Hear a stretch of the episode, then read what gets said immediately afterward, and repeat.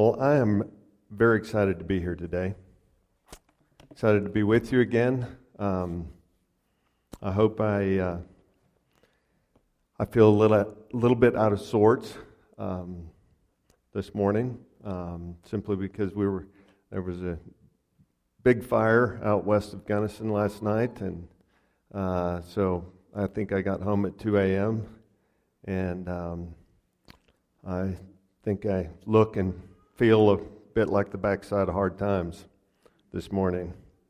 So, forgive me uh, if I don't make sense sometimes. I know you're used to that with me, but um, hopefully it won't be too much more than normal. Um, many of you know that uh, Annette, my wife, and my daughter Kate, and I were in Iraq uh, back in June. And um, but before we went into Iraq, since we were already as far as Europe, we told Kate, um, please pick a place you'd like to go for your senior trip. Uh, the tickets are already paid for that far. Um, so if you wanted, we told each of the kids when they graduated from high school, we're going to do a senior trip somewhere. Well, um, we left that decision up to Kate, and um, she chose Malta. Um, Malta is a tiny island country in the middle of the Mediterranean. There's really just two islands that are inhabitable. Uh, it's pretty close to Sicily, off the Buda, Italy, and even closer to Tunisia in North Africa. That's where she wanted to go, and it was absolutely fascinating, I got to tell you. Um, we absolutely had a, a, just an incredible time. But if you're familiar with the book of Acts, you know that is where the Apostle Paul was shipwrecked in Acts chapter 28, 27 and 28.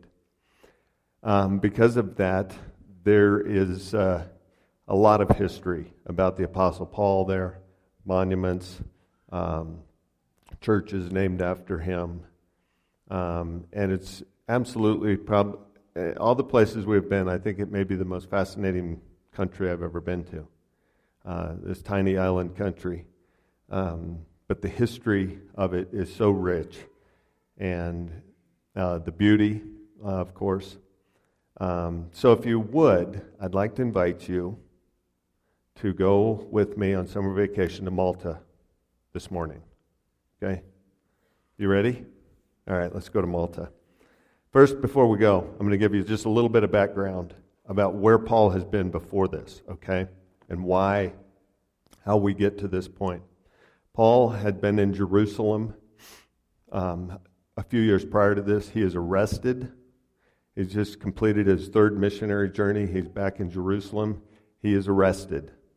Um, they, the Jews want to kill him. They want to, they say, rid the earth of him. Um, but Paul has Roman citizenship which is uh, kind of like having a trump card. And um, because he declares his Roman citizenship, they uh, don't execute him, but they're going to flog him. He says, Is it right for you to flog a Roman citizen without being found guilty of something? And of course, they don't flog him then. Uh, being a Roman citizen was a huge deal in those days. So Paul declares his Roman citizenship. And then he, he actually, um, the governor of, at that time is a guy named Felix.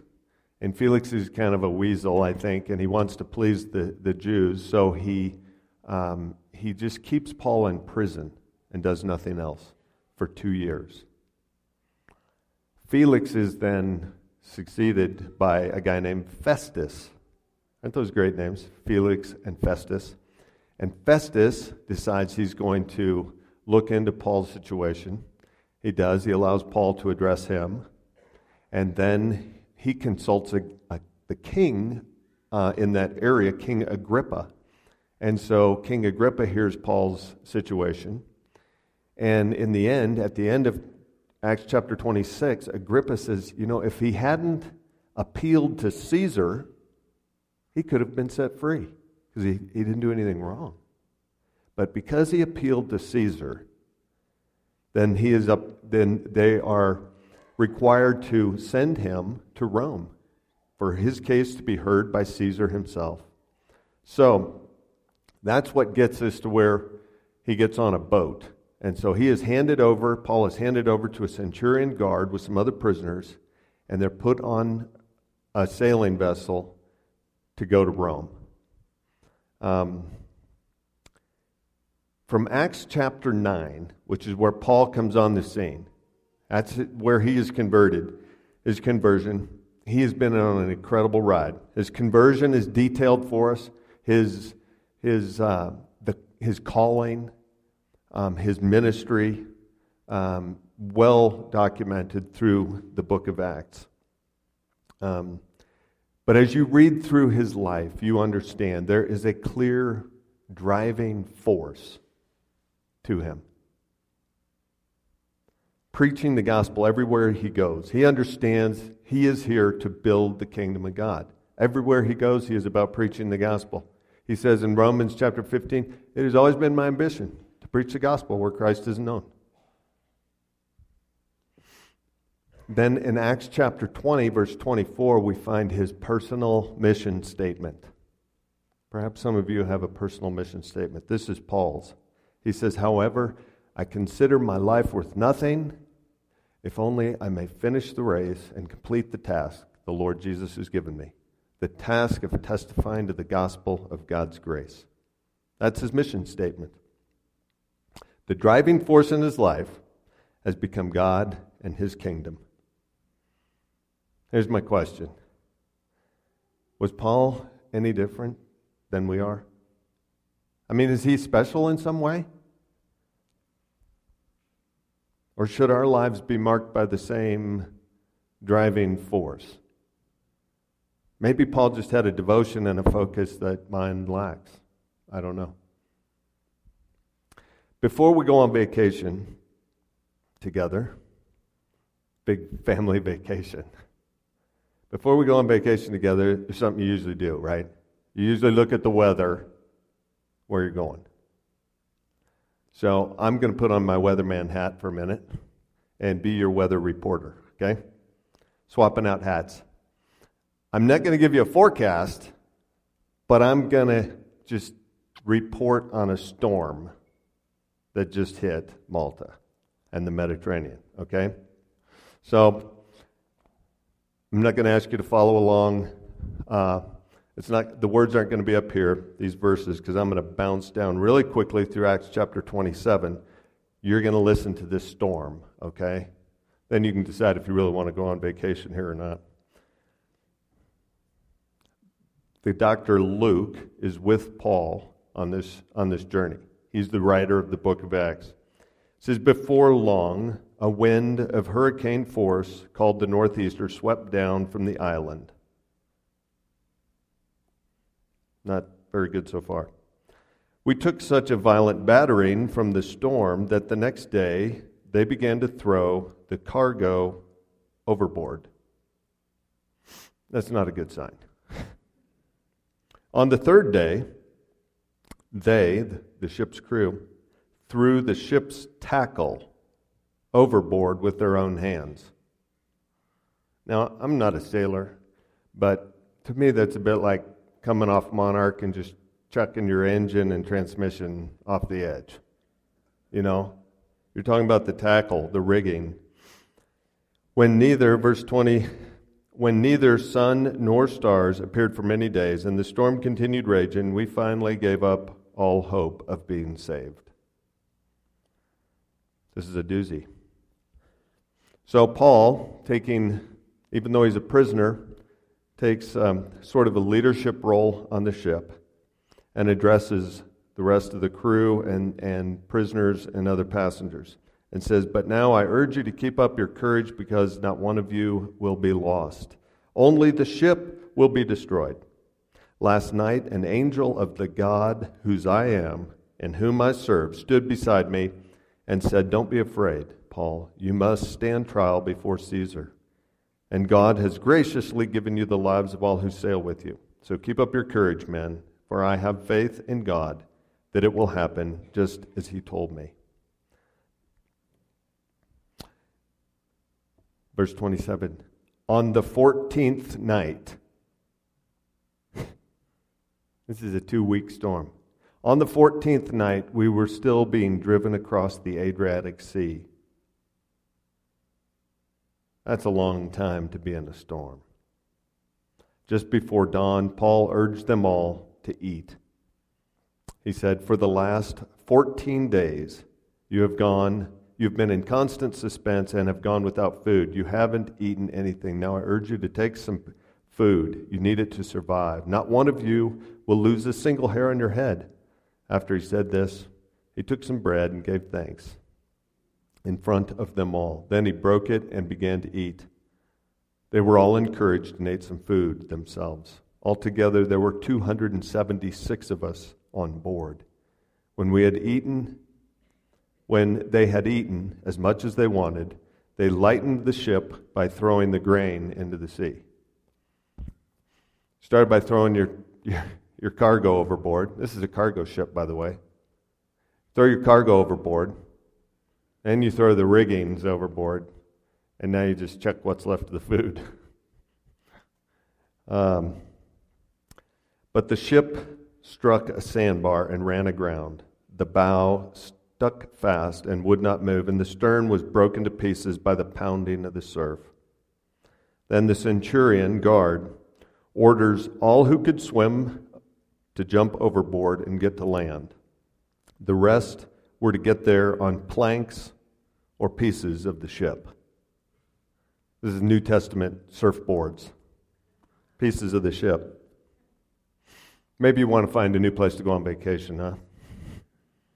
Maybe Malta's not it. Paul's life after his conversion is all about the kingdom of God. So whether he's in Jerusalem, he's in Antioch, he's in Athens, it's the same. His mission field is between his feet, right? Wherever he is, that's where his mission is. So I think he looked at being in chains or being in a storm somewhat the same way. God's in control. This is, this is where I'm at. I got a job to do.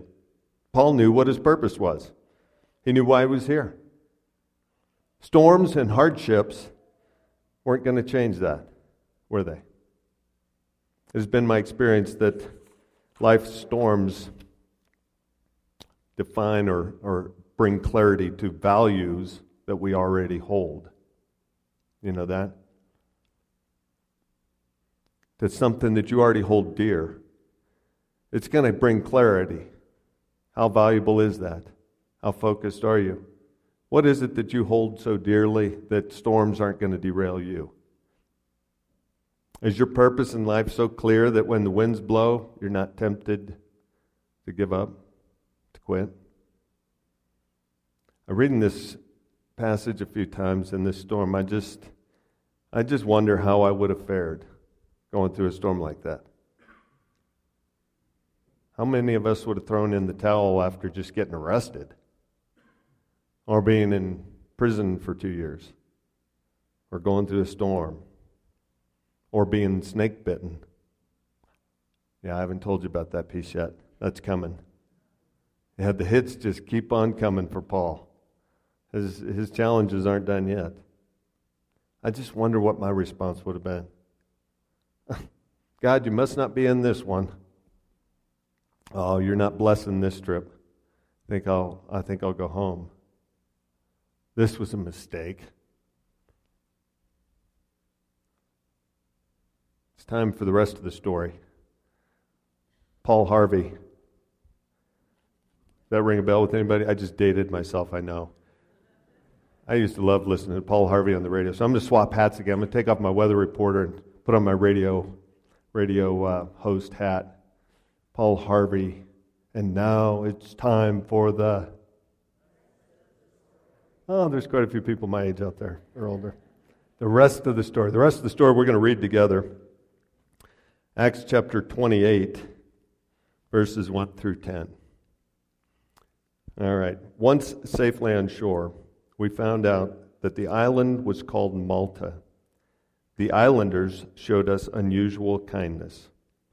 They built a fire and welcomed us because it was raining and cold. Paul gathered a pile of brushwood, and as he put it on the fire, a viper, driven out by the heat, fastened itself on his hand. When the islanders saw the snake hanging from his hand, they said to each other, This man must be a murderer. For though he escaped from the sea, justice has not allowed him to live. But Paul shook the snake off into the fire and suffered no ill effects. The people expected him to well up, swell up, or suddenly fall dead. But after waiting a long time and seeing nothing unusual happen to him, they, just, they changed their minds and said he was a god. There was an estate nearby that belonged to Publius, the chief official of the island. He welcomed us into his home and for three days entertained us hospitably.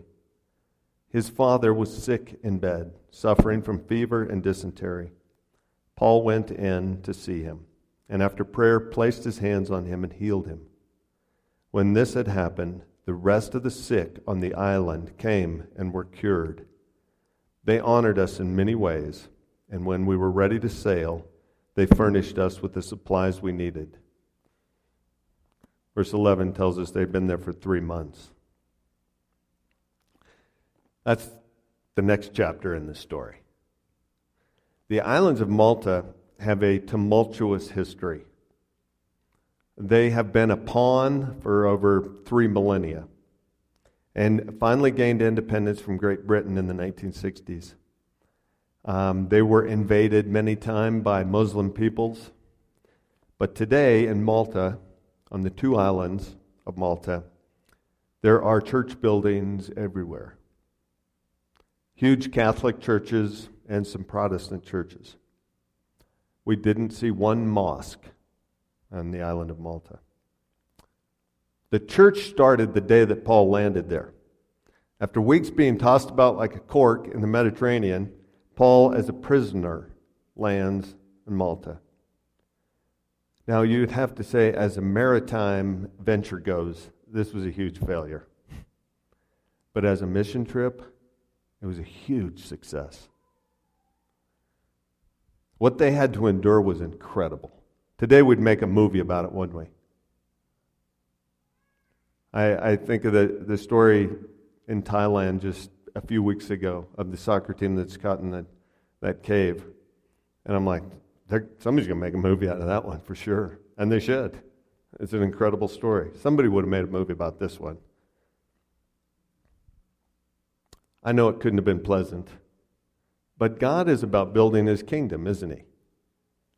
And when the driving force in our lives is to know him and to make him known, then he's going to use whatever means he needs. Whatever storms we encounter, whatever things we go through, he'll use to build his kingdom.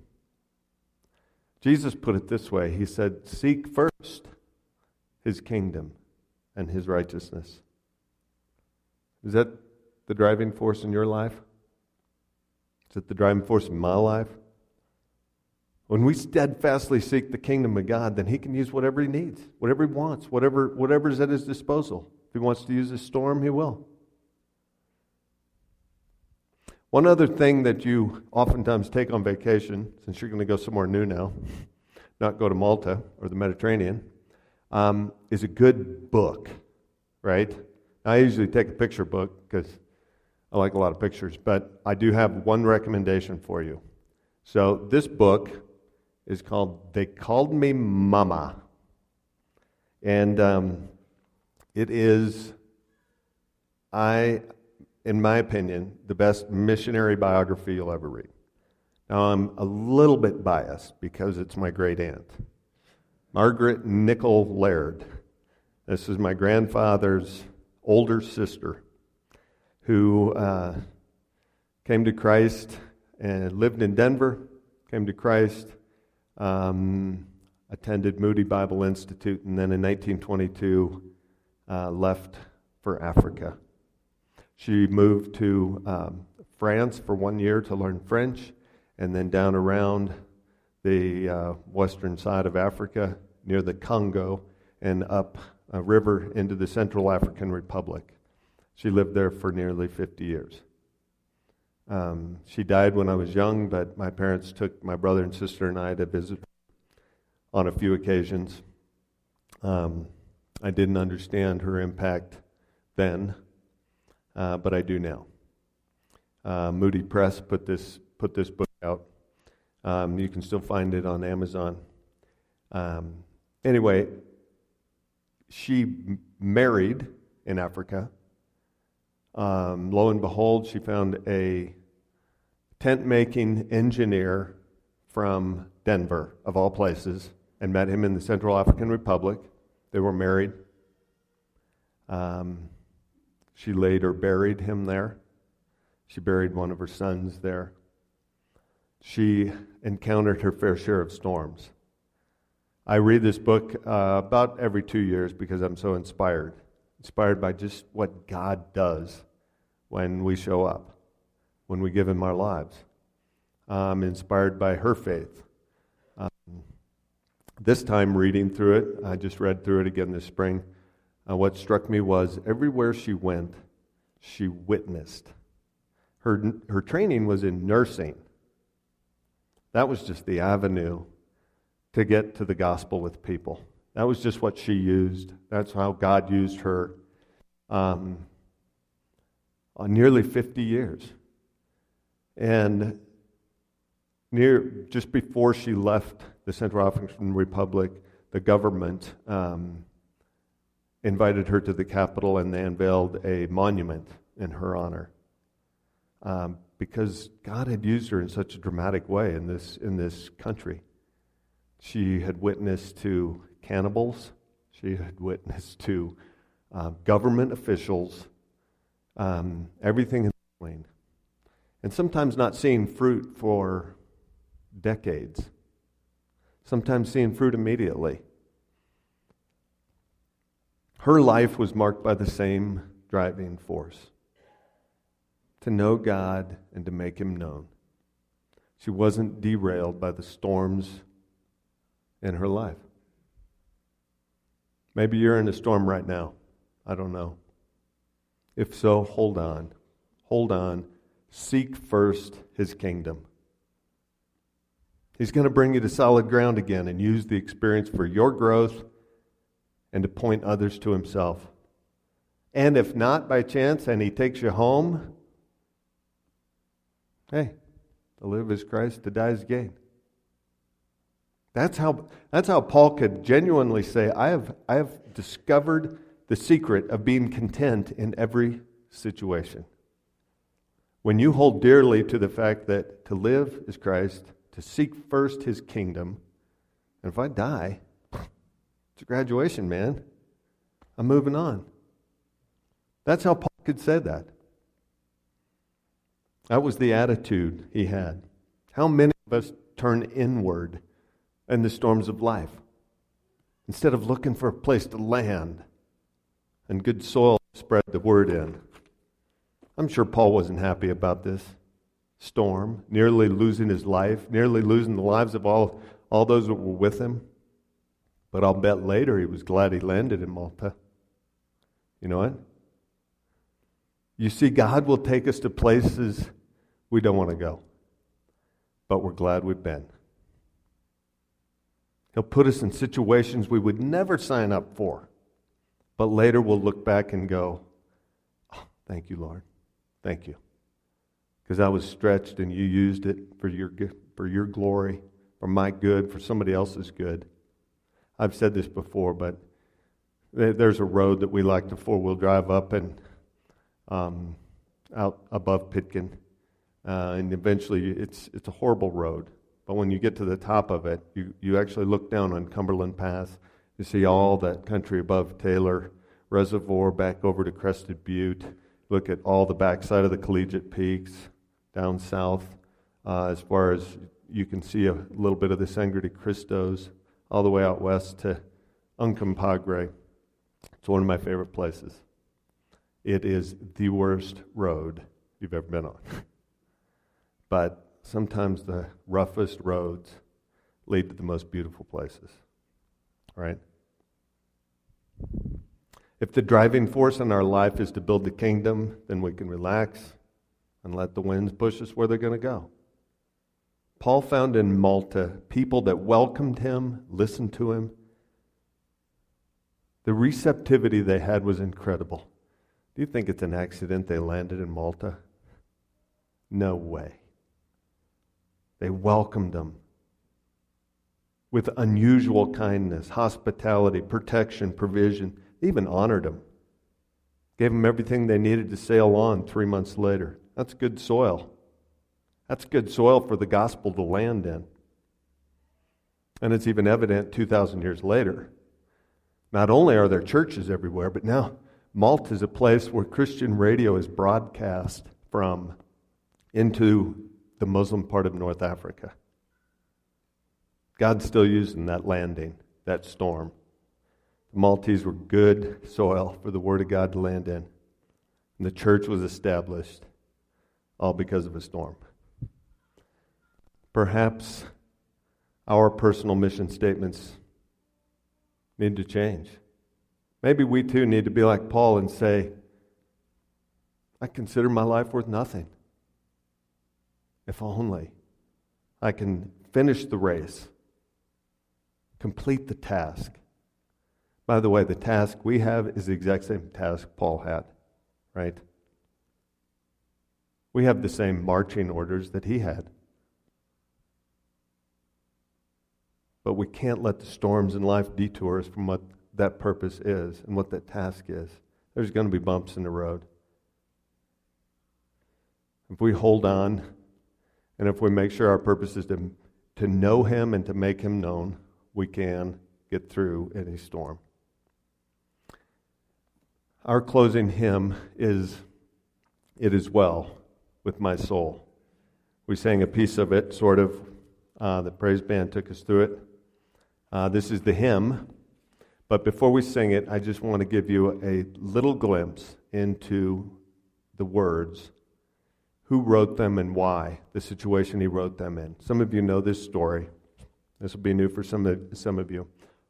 This guy's name, another awesome name, Horatio, Horatio Spafford, was an attorney in Chicago, heavily invested in real estate, and in 1871, the Great Fire of Chicago swept through. Um, he lost a fortune. Uh, over 100,000 people were left homeless. Around the same time, his only son of four years old uh, died from scarlet fever. Two years later, he decided that it was time to take his wife and four daughters to Europe to go to one of Dwight Moody's evangelistic campaigns and then have some vacation. He was a good friend of Dwight Moody. Um, but as he got to New York, uh, an urgent matter detained him, and so he sent his wife and four daughters on ahead on a French vessel uh, on, its, on its way to England. On the night of November 22nd, the French vessel collided with another one in the Atlantic and went down. 226 people lost their lives that night, among them, all four of the daughters. Mrs. Spafford barely made it through with 46 other survivors, and once she made it to Wales, um, cabled her husband with the words, saved alone. Horatio immediately booked passage on the next ship he could get on and on a cold December night in the middle of the Atlantic, the captain called him aside and said, I believe we are now passing over the place where the French vessel went down. Spafford went to his cabin and penned the words, It is well, the will of God be done. And then, a short time later, wrote the rest of the words that we're getting ready to sing. That's the rest of the story. Okay? Let's sing it together.